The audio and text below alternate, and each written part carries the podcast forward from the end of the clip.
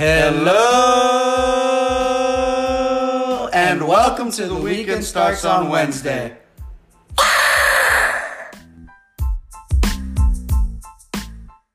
Welcome back to another episode of The Weekend Starts on Wednesday. My name is Patrick Arias, and it is great to have everybody back, all of our listeners, for the 163rd episode. Tonight, I am joined by my two co hosts, Andres the Cavalier King and Bryant First Prize Flores. Welcome back, gentlemen. Welcome back to another jam packed episode. As you know, first time listeners, long time listeners, we are dedicated to covering all the best sporting events taking place from Wednesday to Sunday. So, with that being said, another thing that first time listeners, long time listeners should know is that we like to start off every show with a hero or a headline extremely close and extremely dear to our hearts and it doesn't get any more close or dear to our hearts than breaking records. Andres Flores, we watch sports, we consume sports to see amazing things happen. That's literally all we want to see. We want to see something worthy enough talk to talk about it the next day with your friends, with your family, social media. And tonight it happened. Tonight Aaron Judge hit his 61st home run of the season. Took him long enough, right, Andres? He was slumping for seven games. I mean, it took him a long time. I wasn't expecting it to happen. It's funny though. I thought about it randomly. I was like, mm, maybe I should throw a little something on tonight's prop bet because the last six days were not happening. Um, but you know what? Fitting that he, he hits it on National Beer Day, so I salute you, Aaron Judge, on hitting your 61st home run. The funny thing is, is he's gonna get that ball back for free, Flores, because no fan caught it and went into the it went to the Toronto Blue Jays bullpen, and so he's gonna get that ball back. It, I mean, it's a win-win for him every which way. I mean, we'll see if that happens. But for those that didn't see, Andres actually cheered with his beer into the camera. But this is what I, I will say about Aaron Judge is were either of you guys watching it? Because I was, and I actually saw it live. And like Pat said, that's what we live for: is to consume these sporting events live and be able to tell everybody else, heard it here first. so, congratulations to Aaron Judge. Um, he joins Babe Ruth, Roger Maris, Barry Bonds, Mark McGwire, and slamming Sammy Sosa as uh, the only players in MLB history to hit 60 home runs um, or more. Uh, so I got to ask you, Flores, when we were in Vegas, remember Andres, that old lady? She came up to us and she like saw all four of us standing there and she looks all of us in the eye and she's like, I just put a thousand dollars on Aaron Judge to hit 62 home runs. And we were like, oh shit. Do you think it happens, Flores? Oh, yeah there's like how many more games left in the regular season? Like at least like seven or eight, I think, for them. It's it's hundred percent possible. I mean, I think I might even have more, but I mean, why wouldn't he? What? I mean, yeah, like he, yeah. If anything, he'll definitely hit it, and it'll be poetic when he hits the 60, 62nd home run because the monkey in, in New York. Back. The monkey yeah. off his back. I yeah. say, like now he's he's relieved. There, he tied the record. But he, he will hit it though in New York, though. Like, let's just get don't get it twisted. If the opportunity arises, and you know, all rise for Aaron Judge that he does it at home in New York, and you know, smashes Aaron record. Or sorry, Roger Maris's uh, AL record at sixty over sixty one. It just seems fitting, and it's it's a beautiful game of baseball that comes along. And on top of that, uh, I know Sean can't be with us tonight, but he predicts that uh, Judge will hit 67 by the end of the season. That's his bold Is that prediction. bold enough for you? That's what he said. He says he's going to hit 67 home runs by the end of the year. That's bold enough. So do I. I, I think it's very bold enough. Now, also shout out to Pujols for getting to those uh, 700. Also, And shout out, we're still on the hunt to all of our fans. We're still on the hunt for the homie Lolo Vintage to come on the show who supposedly caught the Albert Pujols 700 home run ball at Dodger Stadium. So stay tuned for that. I don't know if we're going to get the exclusive, the scoop, but we'll try for our fans. I mean, I think it, I think it's impressive though that he caught the 700th home run ball barehanded, no glove, and with a mob of people just jumping on his back. He was Mex. He's Mexican, would right? you run over? Would you run over a little kid for the 700 or the 60 second home run ball? Fuck yeah! A hundred percent, a One hundred thousand, thousand dude. percent. Yes. And I, you know what I was saying? I was like, sorry, bro, sorry, kid, life's unfair. Everything goes out the window in that instant. That's that's a million dollar Absolutely. ball. Everybody. All right, so here's the here's the bigger question my though. Here's the bigger question, Flores. Do you trade the ball right to the player for you know whatever, either a signed bat, signed glove, whatever you want with that specific player, or are you holding on to the ball and Not auction it that's, that's different. Now they were talking about you know giving uh like six ninety seven back these fans and Albert Pujols was like, "You look, you guys keep it. You need it more and all this stuff." You guys heard about that story? Yeah, that's six ninety seven. Not 700. 700 is a life changer. That's completely different. There's no amount of bad signed jerseys, free season tickets you can give me to equate to the fact that I can take care of my family for generations now. So yeah, nah. How much would you ask for number seven hundred? Isn't that Uh, like a isn't that like a five hundred thousand to a million dollar ball? Am Look. tripping? uh, no, I mean that's easy, a million dollar ball, no problem, easy, easy, easy. And, and yeah, and I'm, you're, the, you're th- this guy is a legitimate collecting expert, ladies and gentlemen. So I'll take Andres' word. Look. Usually I don't, but in this I will. look here's here's the thing i would get i would get that uh, certified right i would get that uh, video image certified showing proof that you're the one that caught it all that all that certification you put that motherfucker on, on into an auction you you have the minimum reserve at a million just to get your rights so, so no, if it falls under a million if the ball doesn't get sold you just keep it and then a couple years later with time it's going to gain more attraction and then just fucking sell that motherfucker Well, And for at least three million Three million. Yes, exactly. Everybody million. knows why they're buying it is to flip it in a year or two. So yeah. you don't need to do all that on just because um I was watching the Chris Rose rotation today and um him and Trevor Plouffe were talking about it and Trevor Plouffe said that when a player is approaching some kind of milestone then MLB will stamp the balls that are going to be used in in the upcoming at bat for that person so that you hit the ball you catch it and it's already authenticated boom right there you have it I, I get it, but you still. I want as much uh, certification across the board. I want video, image, Well, like yeah. photo matching, the whole nine yards, all of it, all of it. Well yeah. I want that money. I want that money to be easy money, right, Flores? I don't want any bullshit. I want that three million in cash, baby. sleep you're gonna put it under your pillow at night Just Fuck yeah, dude. I'll put I'll put let- that shit in a in a fire fire free box and shit, bro. Fire protected box. Like put a million dollar insurance policy on that motherfucker. I'll do everything in my life. Hey, where do you keep that for real? Like, you know what I mean? Like the bank get get a a, a Look, box a safe Fuck deposit no, box. I am not putting that shit in the bank. Mm-mm. I've seen way too many movies where safety deposit boxes get ripped off. No, thank you.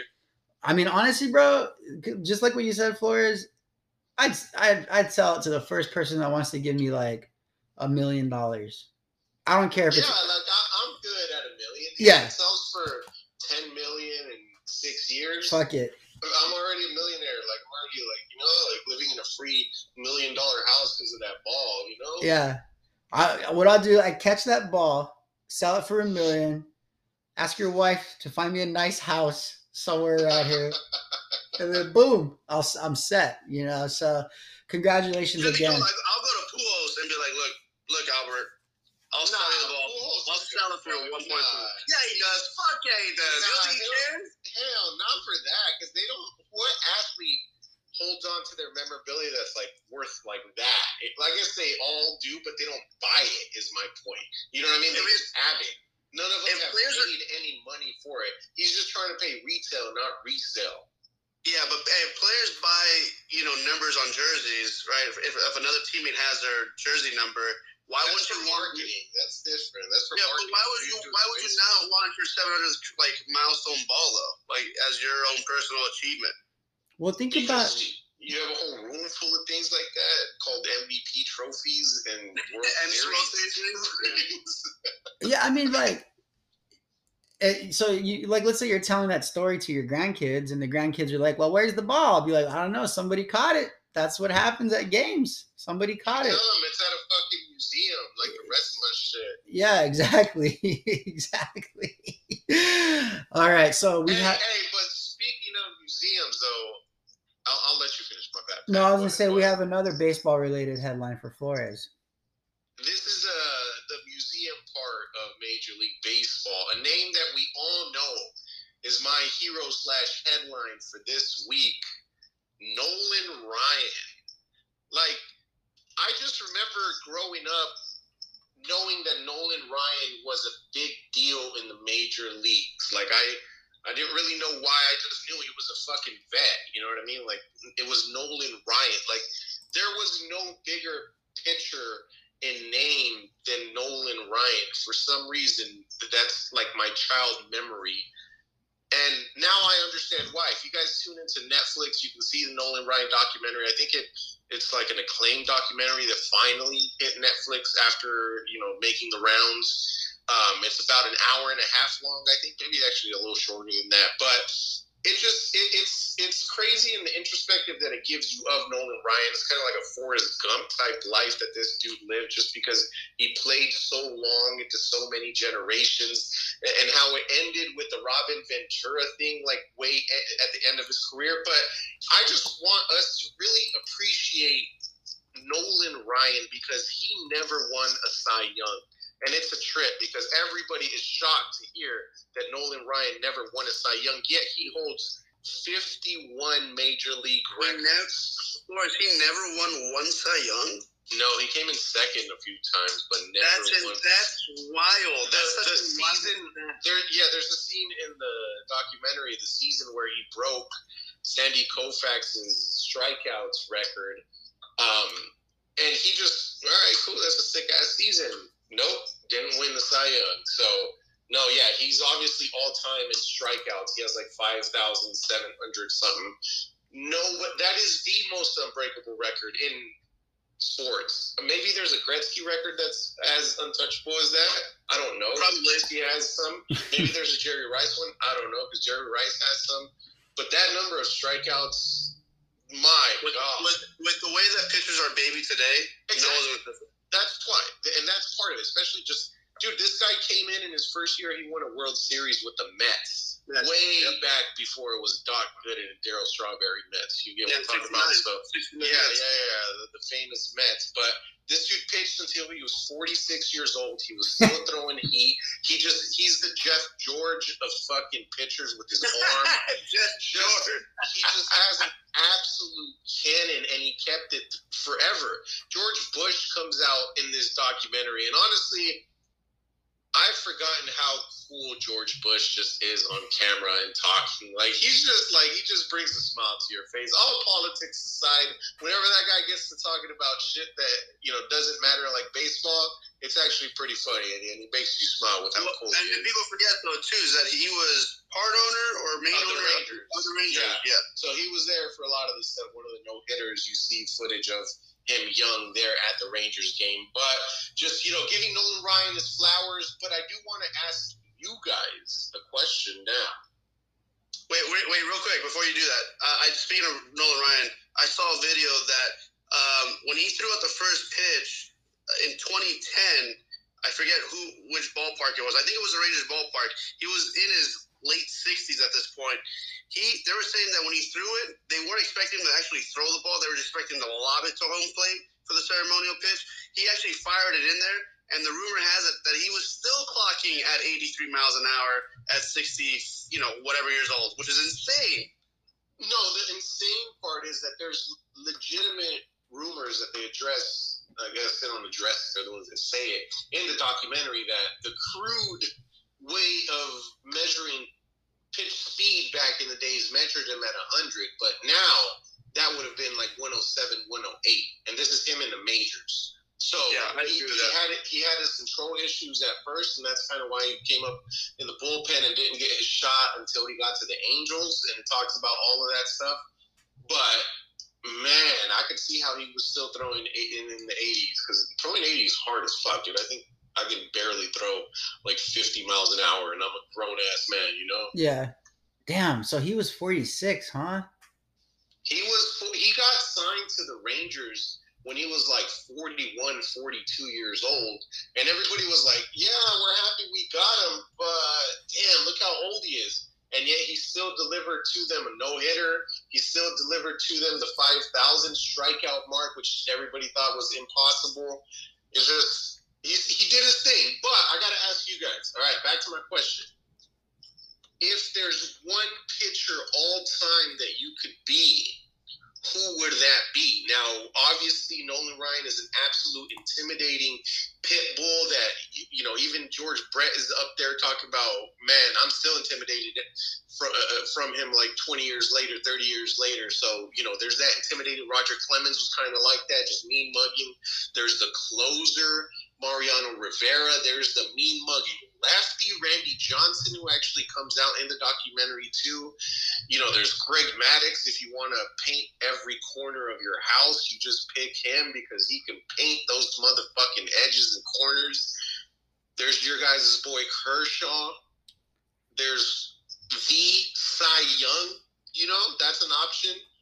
There's Shohei Oh motherfucking Tani is an option. You can even talk about Warren. You can even talk about Warren Spahn in that regard and all the other good, great. Who are you guys choosing to be if you could be one pitcher all time?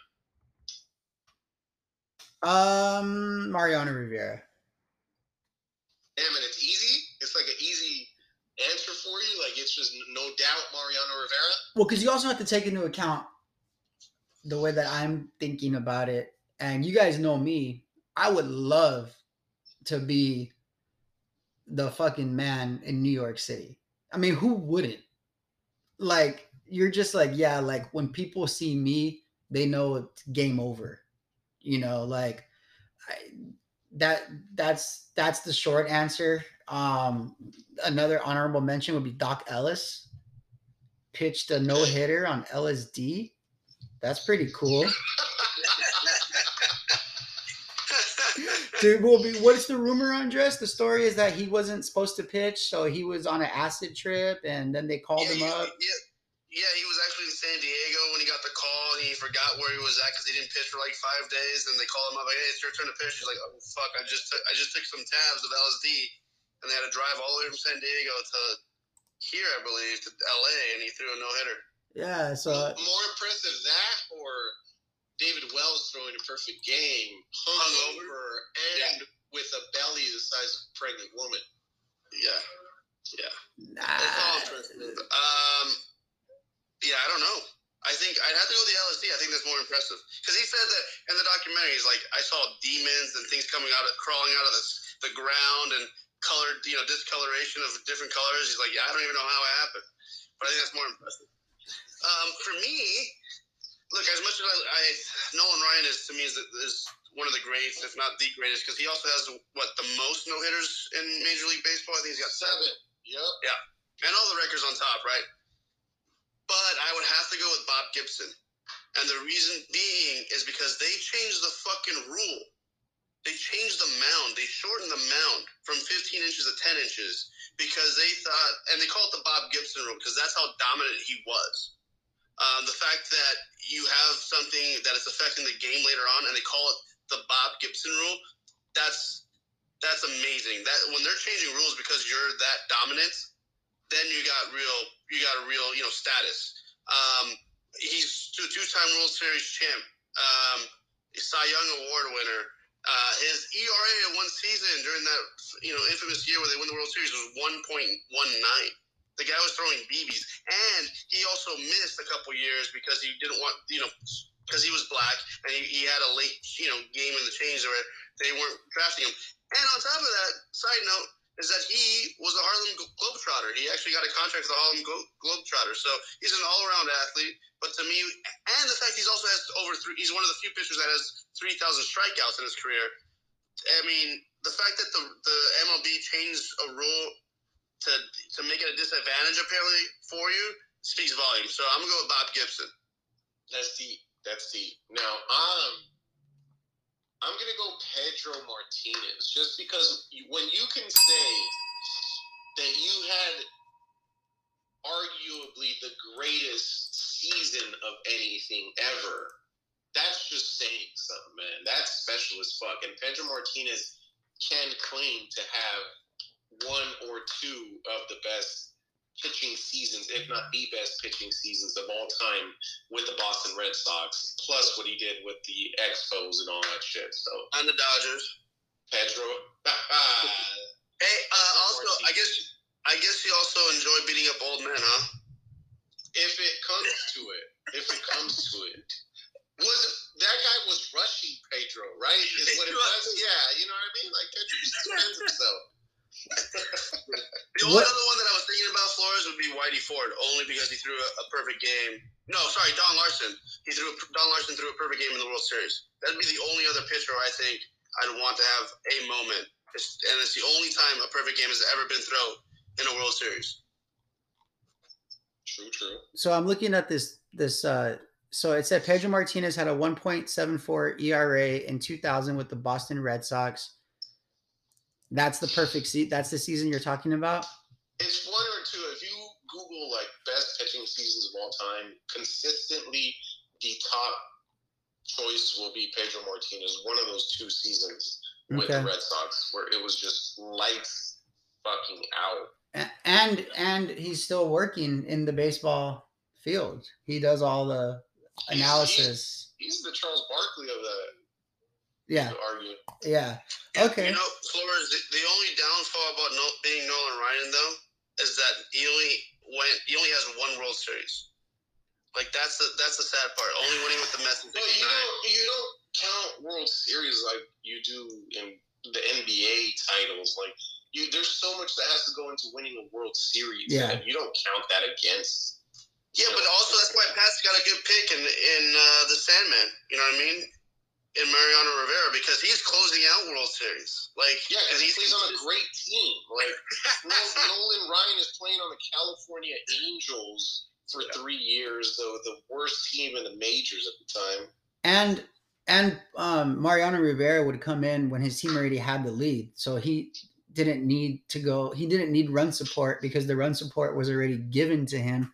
All he had to do was make sure that I don't know that the best infield in baseball would help him out and get three outs or the best outfield in baseball. You know, like he he had it he had it nice and cush there in New York. But I I like I like Mariano Rivera. To me, he's the best pitcher that I've ever you know seen. So he did shorten the game. You know, you got to beat the Yankees in eight innings because you weren't going to do it with him coming out of the bullpen. Um, so we have uh, Aaron Judge joining 61 home runs, tying Roger Maris. Andres has college football headline. What is it, Andres? What is your um, headline? Because you said all I'm going to say is college football. I mean, just upsets. This is the beautiful thing about college football when it's college football season time, man. Upsets, upsets, upsets. Texas Tech being down against Texas uh, at home, coming back, taking them to overtime, beating Sarkisian. Uh, I was telling a lot of people don't take Texas. This is a trap game. I don't trust the drunk and Sarkisian. Um, and Texas Tech always plays them close. So it's an in-state rivalry. You know things are going to happen. But more importantly, how about the dogs? How about Middle Tennessee State University being invited? Got paid 1.5 million dollars by the University of Miami, the U, and getting rolled at home. Uh, it's funny. The coach from Middle Tennessee State came out and said, "Yeah, they paid us 1.5 million, but we held them to 1.6 yards per carry." So that is not a good sign in Miami. That is kudos to the Middle Tennessee, and I love, just love the fucking the beauty of the coach just coming out and just calling it like it is for Middle Tennessee State, and just being having such bravado and just doing it all. So congratulations to Middle Tennessee State and uh, Texas Tech. So I just love the upsets. Just college football weekend is upset upsets season in my book. And shout out to was it who beat um, oh, Kansas? Kansas State. Kansas State going on the road with Adrian Martinez, who was supposed to have this, you know, uh, illustrious career at Nebraska, transferring to Kansas State and beating up on Oklahoma on the road. I don't know what it was. I don't forget the score. I think they beat them by ten or so. Forty-one to 30, Forty-one to thirty-four. Okay, so beat them by a touchdown. Kansas State won. I mean, yeah. yeah. So I love it, dude. I love it, and I think what what, what we're going to see a little bit more of, um, even in college basketball, I think we're going to see a, a lot more of these smaller schools beating the bigger schools because some of these athletes would choose to be a bigger fish in a little bit of a smaller pond in terms of NIL opportunities. I mean, if you can go to a school like Kansas State and compete against Oklahoma, compete against Texas, your name will still be out there for the scouts to see, and you can make more money. Uh, you might as well do that. So I, I hope that this NIL evens the playing field and we get smaller schools beating these top tier programs. So those are this week's heroes and headlines. If you enjoy listening to the show, please subscribe to us on Instagram and Facebook. Just search Weekend Starts on Wednesday. You can keep up with all of our stories, all of our posts, and all of our predictions. Again, to keep up with all of our action and entertainment, Weekend starts on Wednesday. The weekend starts on Wednesday, and as promised, we are dedicated to covering all the best sporting events taking place. So, Thursday night, of course, gentlemen, is Amazon Prime Video featuring the Miami Dolphins heading into Ohio, taking on the Cincinnati Bengals. Now, the interesting thing about this game is that the Dolphins are undefeated. And I know the Bengals are off to a rough start. They're one and two, but they are still the Bengals. They are still a high powered offense, and they are still the defending AFC champions. So, right off the bat, my vote is I think the Bengals show up and I think the Bengals win on Thursday night, mainly because the Dolphins are riddled with injury and the Bengals' star athletes on the offensive side of the ball are good. They're not hurt. Nah, fuck that. Name me a better storyline in the NFL than the Miami Dolphins early on in the season. Jacksonville Jaguars. No, they're not undefeated. there really isn't one that's a better storyline than new all in trade for a wide receiver, new coach, new system, Tua, who I doubted just to the most extreme. I said how whack Tua is, was. And I take all of that back because they have things clicking. Tua just throws darts, dude. I could see why Tyreek said that he's more accurate than Patrick Mahomes because in that short game, he's just he knows how to just throw it in there. It looks like fucking Steve Young left-handed doing that shit. You you know how accurate Steve Young was, Andres, but I just I don't know. The Bengals seemed fluky last year to begin with, and I don't know what's going on with them this year. I know they've had some bad circumstance, especially with the O line, but man, this Dolphins team is going to keep rolling. Look, um, it's a whiteout game for the Bengals. They're going to be known as the Snow Bengals on Thursday because they're all wearing all white um, with those uniforms, which are legit. But at the end of the day, the six points in my eyes that they're favored by is a lot of points. I think the Bengals will win, but I think they oh it's four now. Ooh, it dropped that much within the two. Oh, so a lot of money's going on the Dolphins plus the six. That's why that line changed. All right. Even with we don't know the status of Tua, if he plays, I think it's I think it's the, the Dolphins.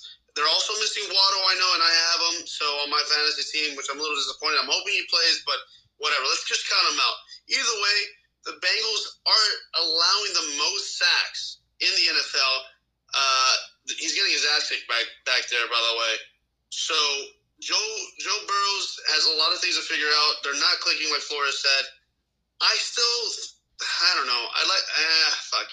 Dolphins cover the spread. Dolphins possibly win money line. Uh, but it's put it to my head. I think for whatever reason, since he sneaks out the win, whether it's by one or two points. Oh, well, It's gonna be super close. the line is now three and a half, and we it's only been 20 minutes since I checked it. That's insane. And the last that means a lot of money in the last day and a half is coming on the Dolphins. So again, even furthermore, but if that's the case, though, there's uh, I, that's a trap. That's a trap too sometimes because thing we don't know the you know who's starting and who's not playing for the Dolphins. If Tua or Waddle will be in the lineup, so. It's weird to me though, Flores. I think that they allowed Tua to come back after that concussion protocol against the Bills, and then all of a sudden he's he's questionable. That's just my my issue with all of that. Yeah, I mean, we don't know what's going on, so I can't speculate.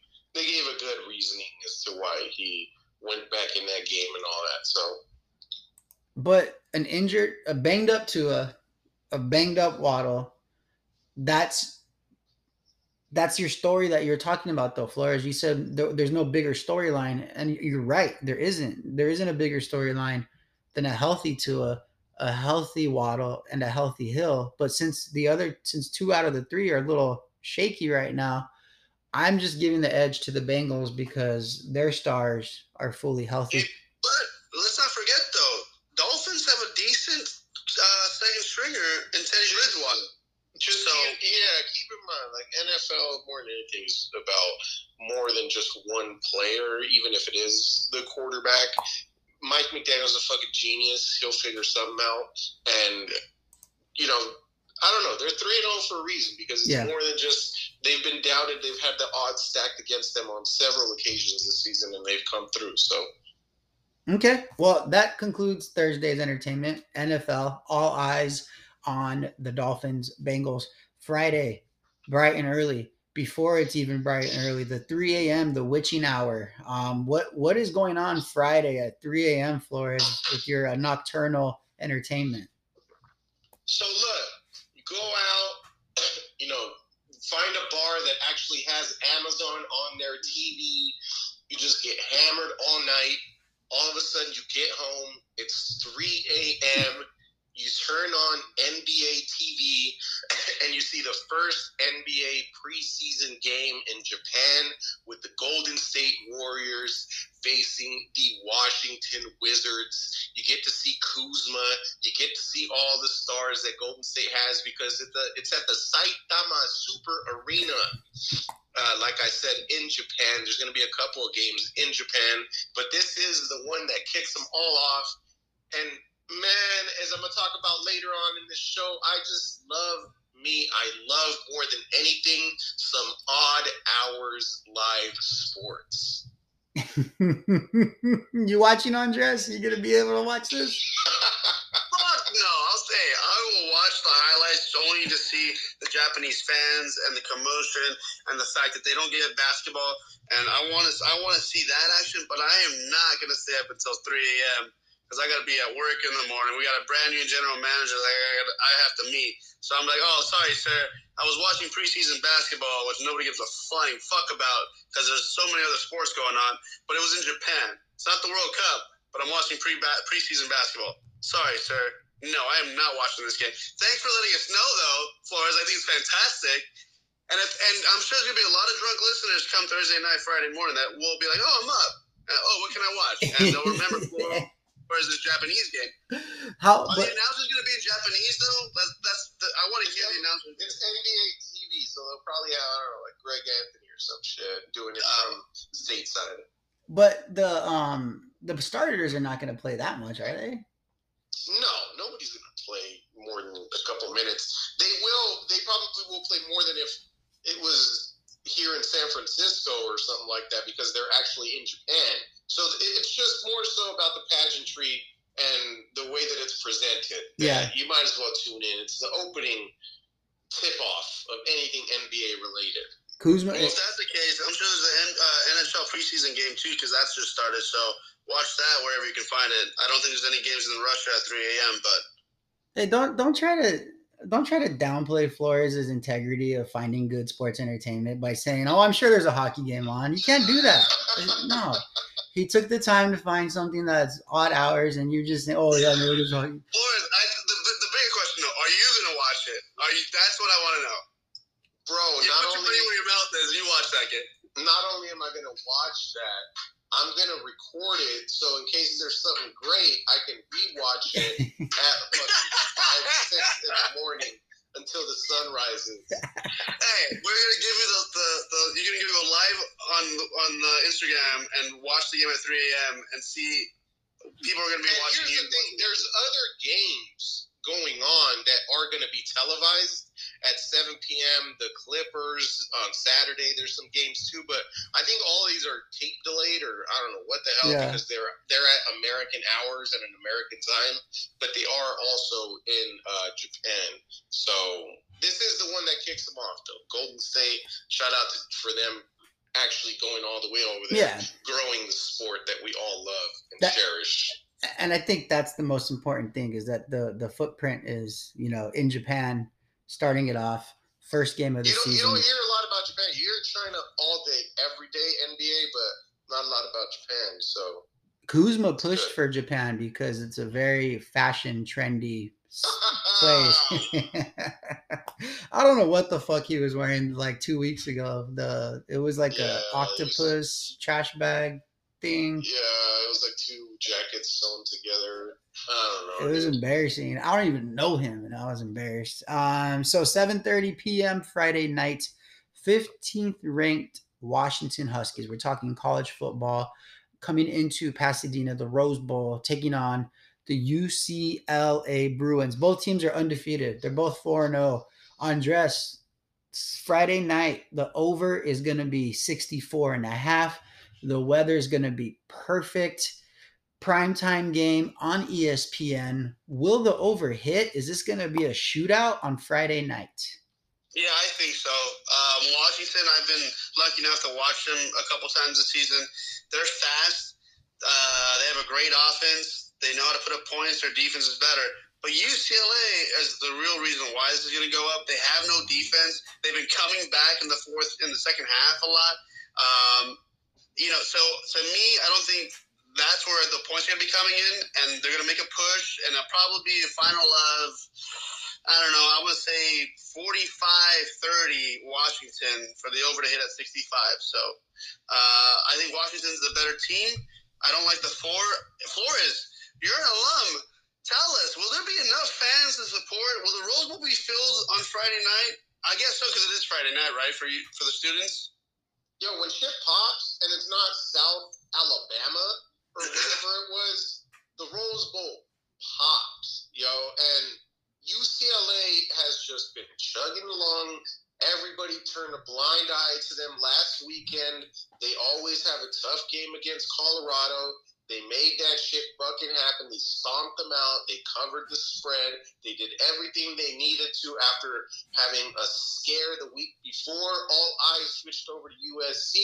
USC, USC, USC. They're the ones that struggled, that did not cover. Fuck you, USC, for costing me that money. But UCLA quietly built their 4 0 resume. And is it bold enough that they're going to flip that point spread by 10 and win by a touchdown or more, seven points or more? You just started. You were just fucking, and you're still on mute, by the way. And second of all, but yeah, so you were just saying about USC's defense, UCLA's defense sucks. blah, blah, blah. You just it's bold enough. It's bold enough. It's it's ten points compared It's to a 10 point swing. It's, a, it's 11 point swing, yeah. UCLA Oh, yeah. wins by seven plus. I'll I'll take that as a bold prediction. Um, just because, I mean, yeah, it should be a close game, and um, UCLA, uh, according to the schedule, I mean, who who the fuck would go to those games Andres? One was at 11 a.m. and the other one it was like fucking 100 degrees. Yeah. Like, I think they I um Roggin and Rodney on AM 570, they started off one of their shows um talking about the low attendance of the Rose Bowl. And I was like, are you guys fucking serious right now? It was 98 degrees and the kickoff was like 2 p.m. I mean, come on, bro. Like, no way.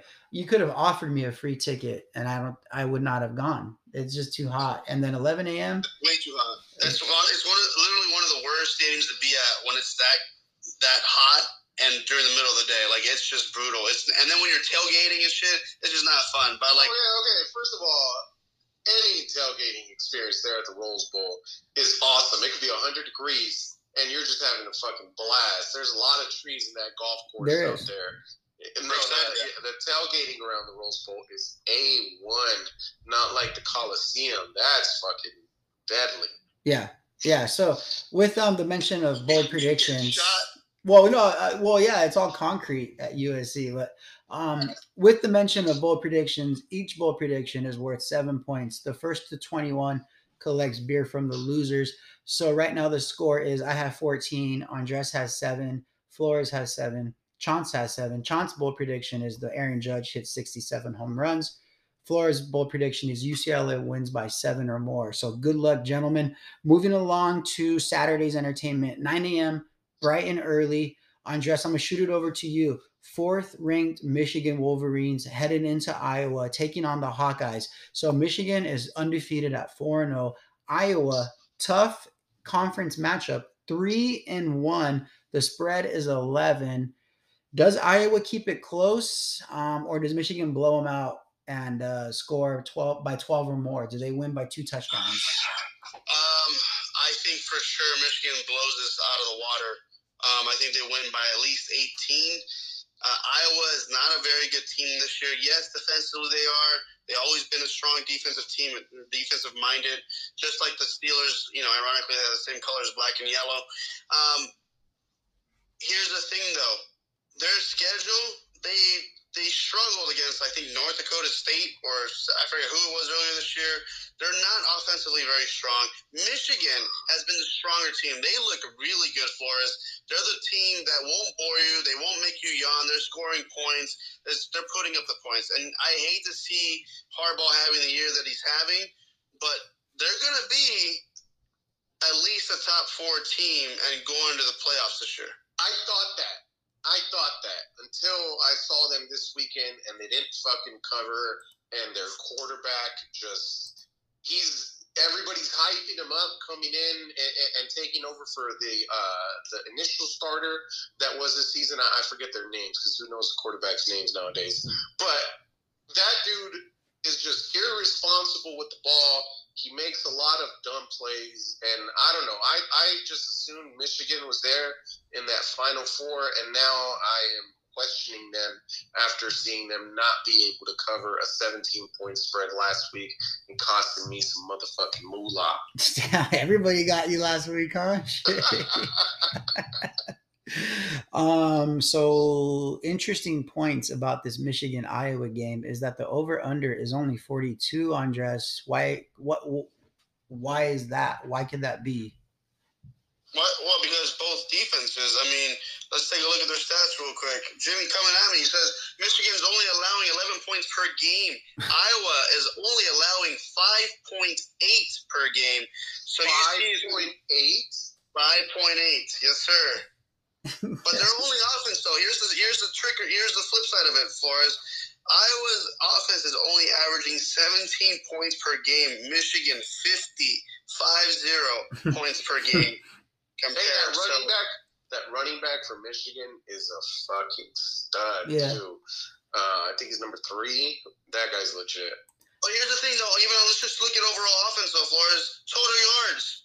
Michigan 489 compared to uh, Iowa's 232.5. Their running back or their running game itself averaging 235 per game, basically for Michigan. That they're they're a good team. They're going to blow them out of the water. Yes, they struggled, but you know what? We're not giving enough credit, Flores, to the Maryland Terrapins and who's that quarterback at Tagovailoa.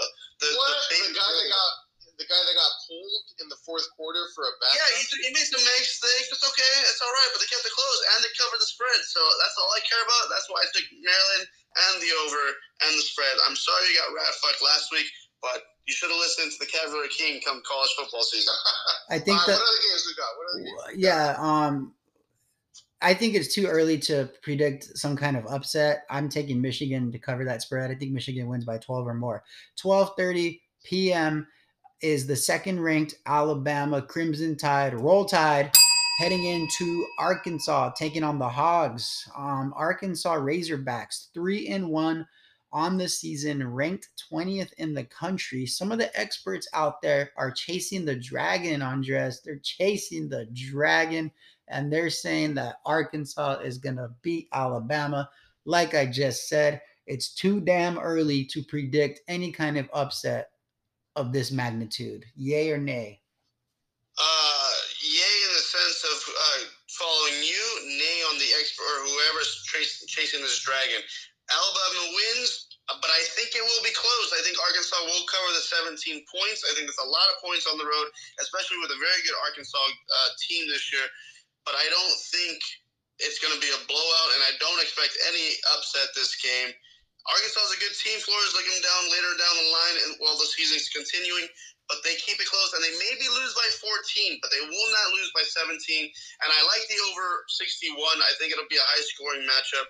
Unfortunately, Young at the quarterback uh, for Alabama is having a good year, but not a great year. So I have just one word to say about that uh, 17 point spread for Arkansas. Tasty.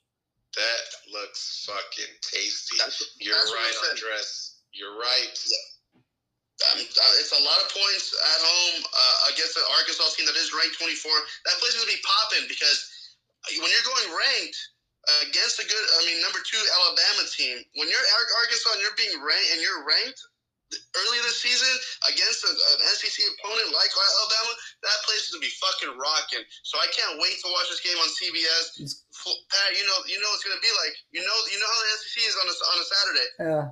Yeah, I- mean it's going to be a good game, and the, what what on what Flores is alluding to about the 17 point spread is that this game has been circled on Arkansas's calendar for quite some time now.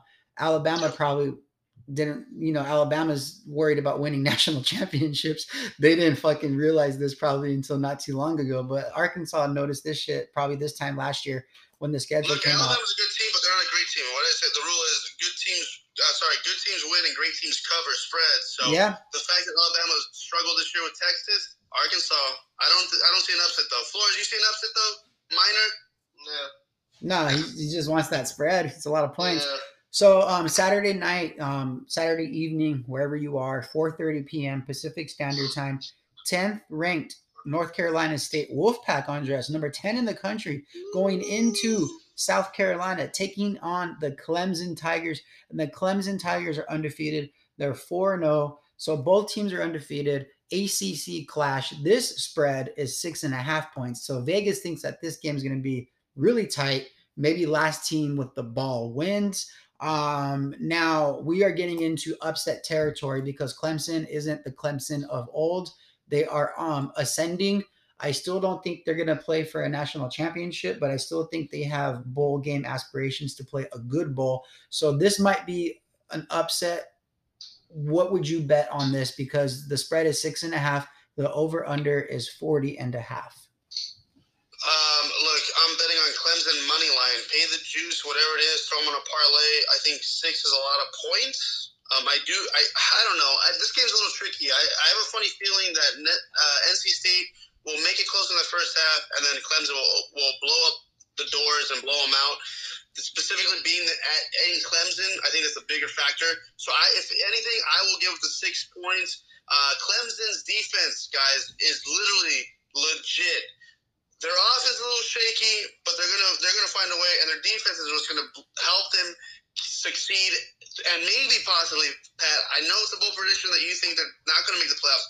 I don't see how this Clemson team doesn't get to the playoffs. They know how to win the close games. That's the bigger difference maker because defense wins championships. So in that regards, DJ, uh, I won't pronounce his last name. Is I'll just DJ you for Clemson is unbelievable in the sense of knowing how to be gritty and winning close games. So as a result, I expect Clemson to win by 10 or more, give up the six, uh, and Clemson's defense is the biggest X factor for not only this game, but for this rest of the college football season. I think that quarterback's a little bit overrated. Overrated? I, I hear you. Yeah, yeah, his I stats are fucking just blowing He's so- sophomore, sophomore, sophomore guy though. He didn't start last year. He was playing behind. Oh no, he did start last year. Sorry, this is his third year. Uh, but second year for red shirt. Um, and you know, having the pressure of Trevor Lawrence, Give him one more year. I think he's a big kid. He knows how to the grittiness, and he knows how to win championships because of his high school profile being one of the best quarterbacks not only in the country but for sure in the state of California, leading your team to two back-to-back national championships at St. John Bosco. But is that what you're talking about, Flores? That if he went to a different high school, he we wouldn't be saying DJ this, DJ that. Exactly. Yeah. Or college. If he was at Maryland, he would have got benched too. so Andres, is that your bold prediction? Clemson wins by ten or more? That you know that'll be my bold prediction. Yes. Okay. I I mean I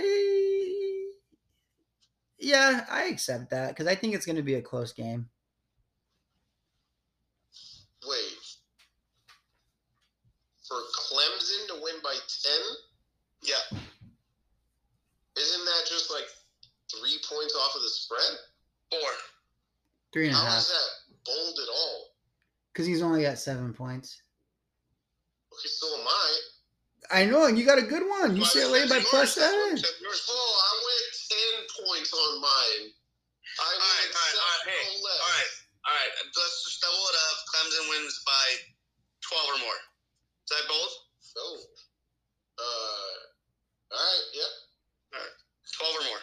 You know, Diana did tell me that she likes Flores on the show because she because he calls out Andres on his bullshit. So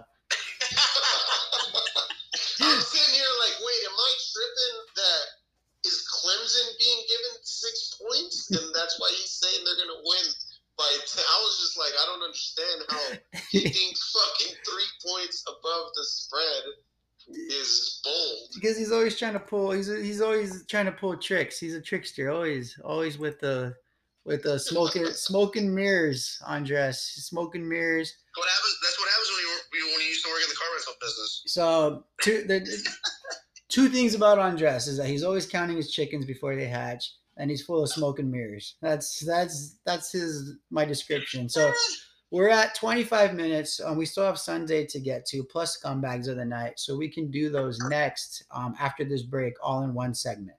You know? I'm not going to be impressed until he pulls a Doc Ellis and pitches a no hitter under the influence of LSD. That is what. That's what I'm waiting for. If you're not going to do that, don't even fucking talk to me. Um,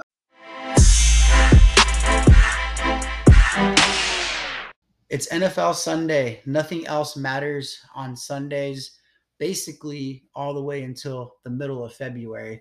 NFL action from sunrise to sunsets. And here in California, that's definitely the case this weekend.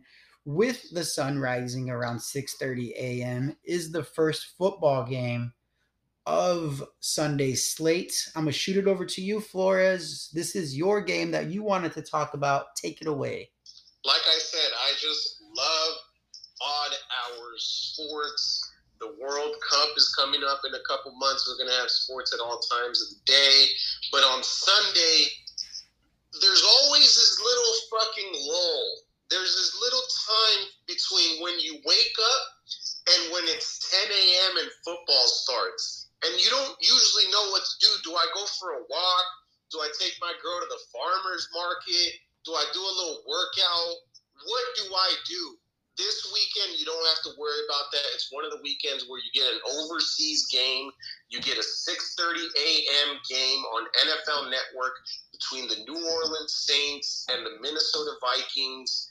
They're, uh, you know, they're in the same division. They know each other. There's some questionable players, some health stuff. Jameis Winston may or may not play. Dalvin Cook may or may not play, but nonetheless, you can wake up at 6 a.m., go to your little man cave, spark up your cigar, pour your whiskey early on, and enjoy some football before any of either your kids or your spouse or anybody else wakes up to start bugging you for the day. And it's a decent game because the Vikings aren't aren't terrible and the Saints are always entertaining. I'll, I'll leave it at that. But it's just a fun way to start the morning and something to have on in the background as you get ready for the full slate of games the rest of the day. Uh, and Who's, do you have a dog in the race? Um, on this one, I the only thing is my wife's fantasy team because I don't have a fantasy team, so I'm just riding with hers.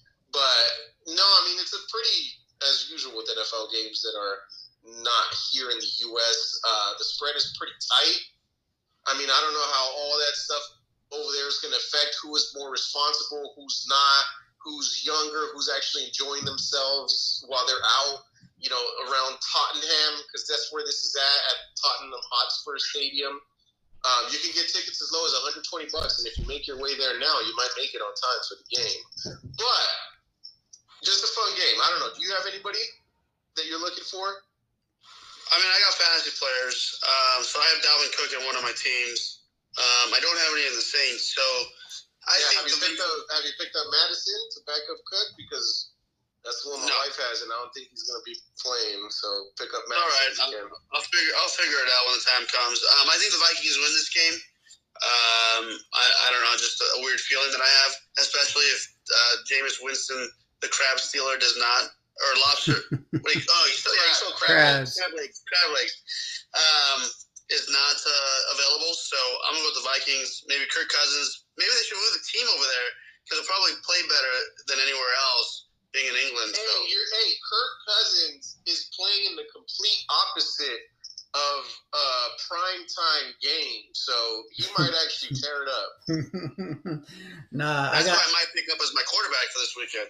I got the Saints. I got the Saints. Um, Saints have been there since Monday. Uh, Vikings are scheduled to arrive Thursday. Completely irresponsible of the Minnesota Vikings to arrive England on a Thursday with the time adjustment. So I, I like I like the Saints. And my bold prediction: we have all this college football talk. We have never yet, not this season, we have yet to talk about the Ohio State Buckeyes, and that's because the Ohio State Buckeyes are smashing on everybody right now. Um, we haven't really seen a notable game to talk about. So my bold prediction comes from Ohio State. Chris Olave, the wide receiver from the New Orleans Saints. Um, I took him in my dynasty rookie draft. I took him in the second round. I saw he was from Ohio State. I saw that he led the team in offense, and I knew that he was going to be dynamic. Last week, he broke out for 147 yards. So he went from week one, 41 yards, week two, 80 yards, week three, 147. So he's doubled his yardage. So my bold prediction is that he's going to double that. He's going to get 300 passing yards, um, receiving yards against the Vikings. Is that bold enough for you? I'm just, yeah. he's not. I'm just kidding. Wait, Not, did you say 300?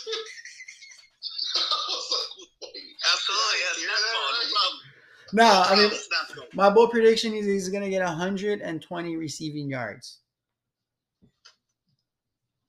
Yards or meters? Uh, I see what you did there. 120 Uh, yards. yeah, yeah, no, I guess. I guess. Well, Andres, what do you think? Yeah, it seems a little weak. But yeah. No, wait, you're at 14. You know, fuck no. How many touchdowns, too? Add it up. Absolutely not 120 yards. What, that's it? So that's just one day in the office? Get out And, of here. and one touchdown.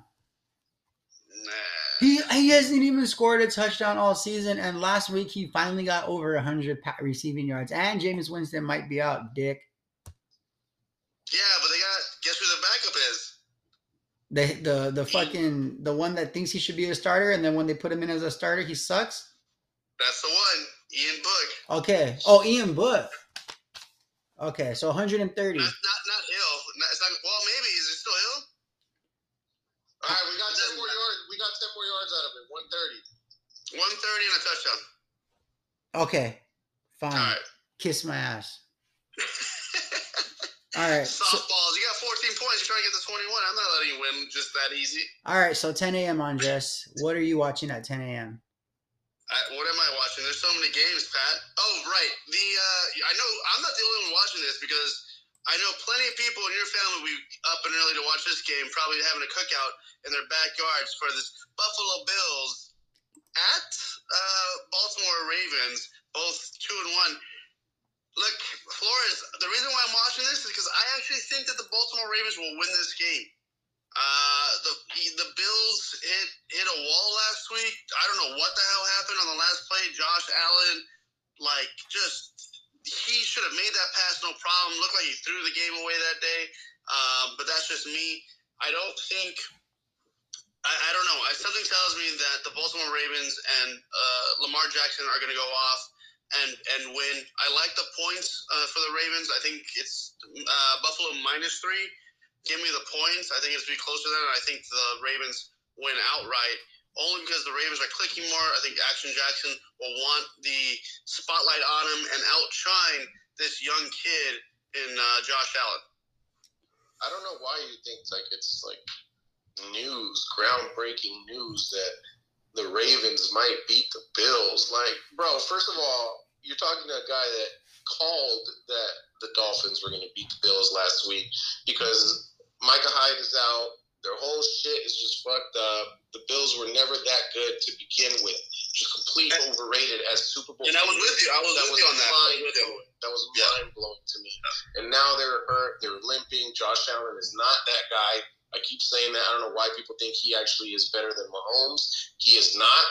He will never be in that realm as Mahomes. You can put up as many stats as you want. You can do whatever it is that you want. But there's just that little thing that at the end, are you going to be able to do it or not? And I just don't think he has that. So I don't know. Lamar Jackson, though, I do think does have that little it factor. So I, I could definitely see the Ravens pulling this one out, and I would favor them myself, actually. Dang, that's a hard one. I mean, I, I'm looking, I'm looking at the um, injury report, and it looks like the Ravens are a lot more healthy. It's a toss up for me, uh, but the but the Bills are actually favored though on the road in Baltimore, so I'm not too sure. Um, I it, it, I'm probably going to add this um, to my parlay. I will take the Ravens. It's not the end of the world for the Bills to start the season off at 10 and 2 or at 2 and 2, recalibrate, see what kind of run they can go on over the next four to five games. But I, I think that um, Lamar Jackson is, is going to give them a little bit more fits going And, into and this look, game. real quick, Pat, I know you're saying that the, the line favors the Bills, but according to ESPN's matchup predictor, 55.5% of the people think Baltimore is going to win the game, even though they are being given points. hmm So you're saying to bet on the Ravens. Well, the public's fading that way, yeah. Okay. By the way, over under on uh, Ken Dorsey flipping out. Two and a half. hey, people don't remember Ken Dorsey though. Like I love just- Ken Dorsey, People bro. are just saying. People are just saying that name Ken Dorsey like it's nothing. Like they don't. Dude, the guy's a fucking fantastic quarterback. completely fucking I just- running the University of Miami. Yeah, and I just wish them. I just wish he would have had a good career with the Niners. They never were those quarterbacks that ran that um, that little option and all that shit for a while. That came out pretty high because of that little option back in those days in the early 2000s and all that. Like it just they never worked out. The Nebraska quarterbacks, those University of Miami quarterbacks, none of them Ken, hey, worked Ken out. Dorsey was a stud. I don't care what anybody says. That guy can play. Stud. That's why everybody just dragging his name right now. They, they just say Bill's offensive coordinator. Like, nah, dog. You say Ken motherfucking Dorsey. Yeah, bro, that guy's got a ring. That guy was leading the charge of McGahee and all those guys. And Ed, Ed Reed. Get out of here. when you guys were talking about his name right now, I was like, I recognize that name, and now it all it's all coming. Pat's to- one of those people. He's like, That's the what I'm coordinator. saying, Ken Dorsey. man. Like this is this dude. Like you put his college stats up with Tim Tebow's, and they can compare. Yep. Like, Yep. dude, that's saying a lot, dude. Yep. Absolutely. Okay, so let's move on to the nightcap, 5:20 p.m. The Chiefs taking on Tampa Bay. It might not be in Tampa Bay um, because of the hurricane. So that is I, I think it's I think it's definitive now. It's not going to be in Tampa Bay. They're going to move it to Minnesota. I just saw the report. You heard it okay. here first. So what does that do for you, Andres? Because um, you got both teams coming off of a loss, right? Both teams coming Yeah. off of a loss. Um, Yeah. The Chiefs' loss was a lot more surprising than the Tampa Bay loss because Tampa Bay lost to the Packers and the Chiefs lost Yeah. to the Colts. Both teams are going to want to win. I'm giving the edge to Tampa Bay because he's getting Mike Evans back, and uh. I just, you know, I got to go with Brady on this one. What do you, what do you say? I, I'm right there with you. I like Brady with with Evans coming back. Um, talk about a, a re, I don't know. They had a chance of winning the game against uh, the Green Bay Packers, and they just couldn't do it. Um, but you know what? I don't think Brady loses two two games in a row. It's very rare of him doing that. So specifically, this game is being indoors. I just don't like the fact that this game is in Minnesota because it seems to me that it might be a more of a homer game to the Kansas City Chiefs because it's closer to Kansas City than it is to Tampa. So I'm going to go with Tampa Bay regardless. I just don't see Tom Brady losing back-to-back games. Flores. It's tough. It's tough because just Who's, like who's said, favorite for this game, by the way, Pat? Um, the Bucks, the the Bucks are at plus one. Okay, so so KC is the favorite to win the game. Okay, you know what? Fuck it. Give me give me the plus one. I'll, I'll take the extra. I'll take the one point because if it ends in a tie, I still win. Not that it will, but I still trust Brady. Yeah, see, here's the thing. You can say those things like, I still trust Brady, or who else would you rather have, or they're not going to lose another game after just losing the game. You could say all those things about Brady, but there's only one other player in the NFL you can say that about, and that is the guy on the other side of the field, Patrick Mahomes. So that's why it makes it really difficult for me to choose, but man, I'm just gonna go contrarian on this one because you guys are both riding the Bucks. I'm, I'm gonna go with the Chiefs. I'm writing the Bucks defense. I think the defense for Tampa Bay is better than Kansas City's defense. Yeah, and I, and I think the fact that KC lost to Indianapolis, and you know, the, and the argument at the end of the game between uh, Mahomes and uh, what's his name, um, Bellamy, Bell, what's his the, the coach? I can't think of his name now. The enemy. Yeah, the enemy. Afterwards, showed a lot of things that What it Uh, shows is that it's week fucking three. How many times did we see Tom Brady going in on Josh McDaniel on the sideline? It's nothing. They lost a receiver, big part of their offense. They're adjusting. It's just week three. They'll get it figured out.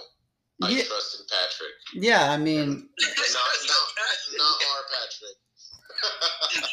Well, you know, I was quarterback in eighth grade. I think you mentioned that. I, was, I threw the first. I threw the first no he look set the record at all of his high at all of his schools, dude. All at his at his school, he set the record. His name, you go over there, number one on every list. He's a Patrick Mahomes before the Patrick Mahomes. I threw a no. I threw a no look pass, but nobody saw it because it wasn't televised. But I was there. I was there. Um. So yeah. Okay. Well, I'm taking the Bucks. I'm taking the Ravens, and I'm taking the Saints all on Sunday.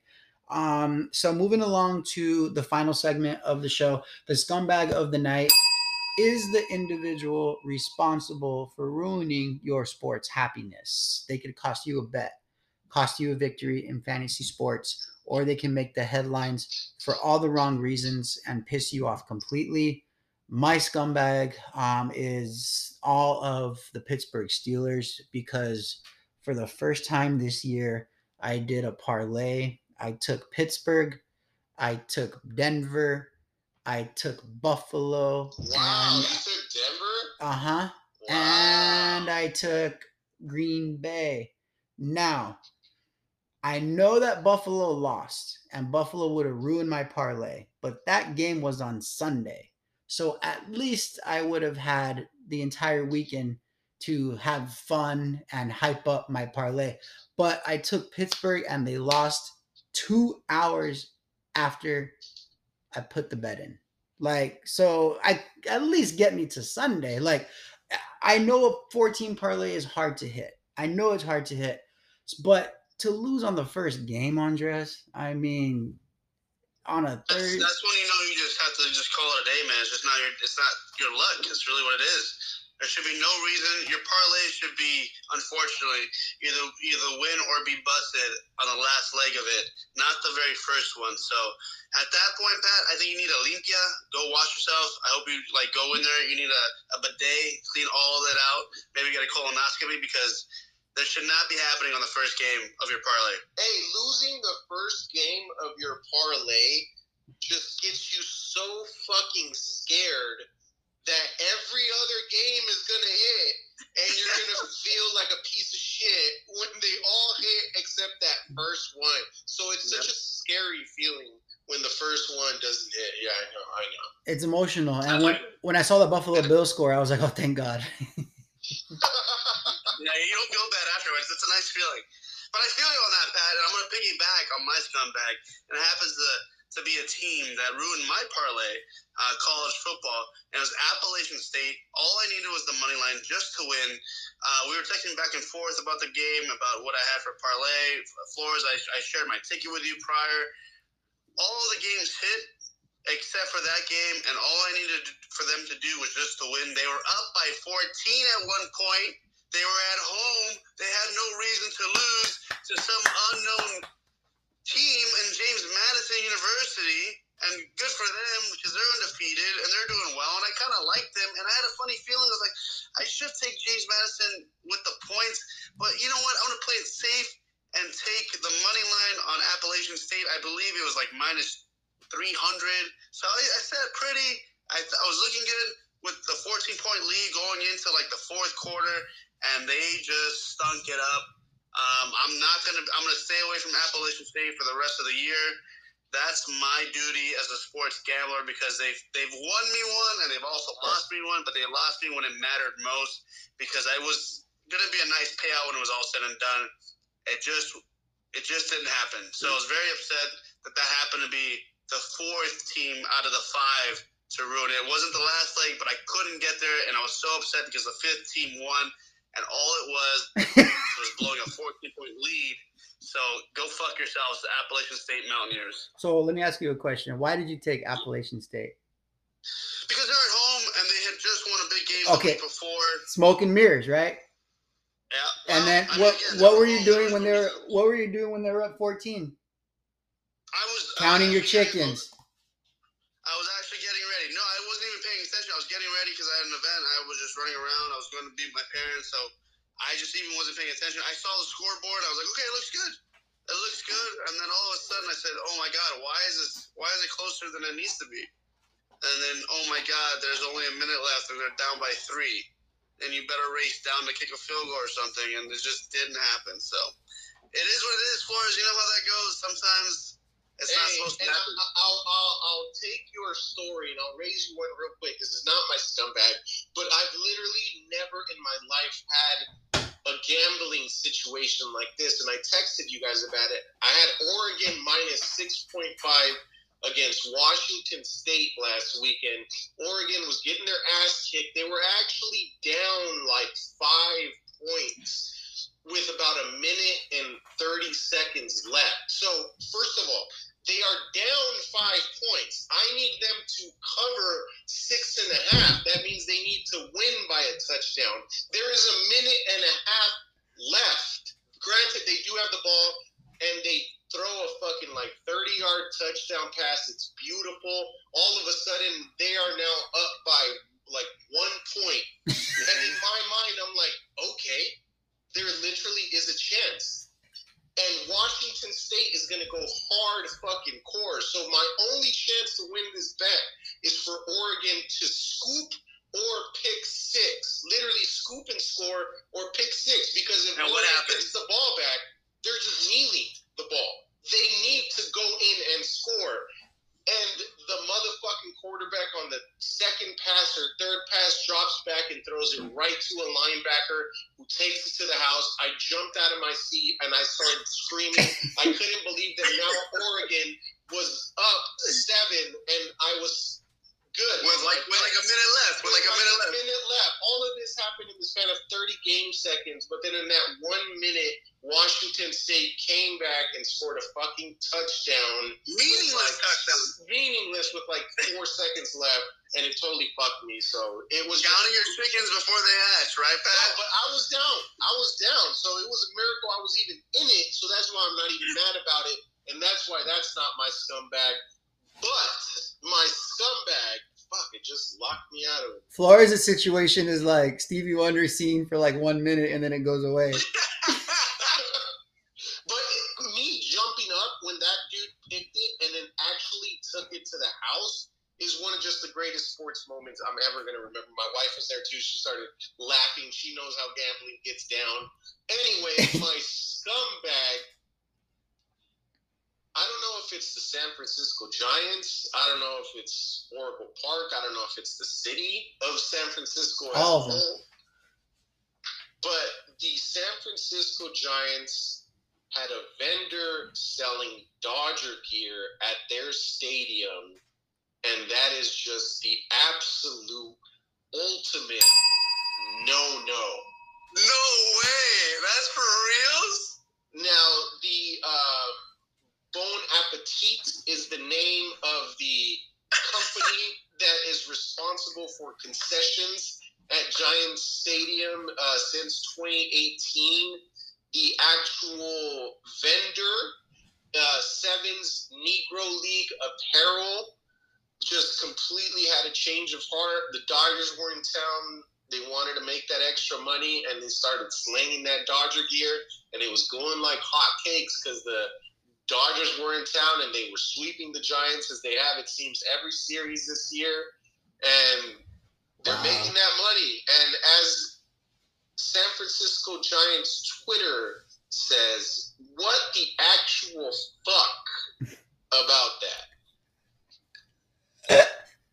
Hey, I mean, Flores, I have a Flores, I have like a legit question. You're a true Dodger fan. If you would not allow that to ever happen, would you? No matter how much money you're getting. And by the way, if you were the owners, are they are, are you terminating that uh that contract with whomever is the vendors for next year? No, I don't think it's that like crazy where they'll terminate any contracts, but I have actually thought about that before when I'm like at a different stadium, you know, when I went to Boston to, to Fenway or wherever, I'm like, why aren't they selling stuff for the opposing teams? I've, I've thought that before. And I mean, I get how it's just like a holy like area where you're not supposed to even mention other teams and shit like that. And you know, working security for the Angels, I completely understand how these things go because I'm in the industry. But it just, I don't know. it's just a no no. It's just a no no. You know what I mean? well, it, should be a no-no for an organization like the Giants who have success. Like when I was 14, when I turned 14, my parents took me to uh, Angels versus Mariners game, and I wanted to see Ken Griffey play baseball. And they were selling a shit ton of Mariners gear. I mean, this was the 90s. This was Ken Griffey. So I could completely see, you know, the Angels allowing that to happen because the Angels didn't have any success. But the Giants have success. You know, I mean, they, they the if if if it were me, if I was rich and I saw that going on and I was a Giants fan, like if I was one of those tech geeks and I was there with my work, I would just buy the I would buy it all and just throw it into the bay if I was a Giants fan and I had money. You you know you know Flores. Honestly, if I ever saw a Giants any type of Giants item being sold at Dodger Stadium, I don't think I'd ever go back to the stadium. Like I think that would draw that would literally draw the oh line. Oh my god! And they're gonna There's no reason for it. There's no fucking reason why I should see any Giants gear unless somebody's a fan of theirs and they brought it with them. But there should be no reason that Dodger Stadium sells any Giants gear. You want to sell the Yankees gear? I'm cool with it. But there should be no fucking Giants gear at Dodger Stadium unless you're wearing it. That's just my that's my belief on that. Yeah, I mean that's I, I, I'm gonna look up that article. That's a good story, um, Flores. Thanks for bringing that up. That's interesting. I would like to know the backstory behind, you know, why. Obviously, the almighty dollar, right? So, um, that should conclude the 163rd episode. Correct? Anybody have anything else? Nothing. No. Nothing You know the old else. What'd you say? So you know the old saying to close it out. Yeah, yeah. So, um, yeah, thank you guys, our listeners. You are our heroes. Um, you will never be our scumbags unless you um go to Oracle Park and sell Giants gear or Dodgers gear up there. But uh, we want to thank you all for listening. If you're going to place any bets this weekend, good luck, and we will see you next week.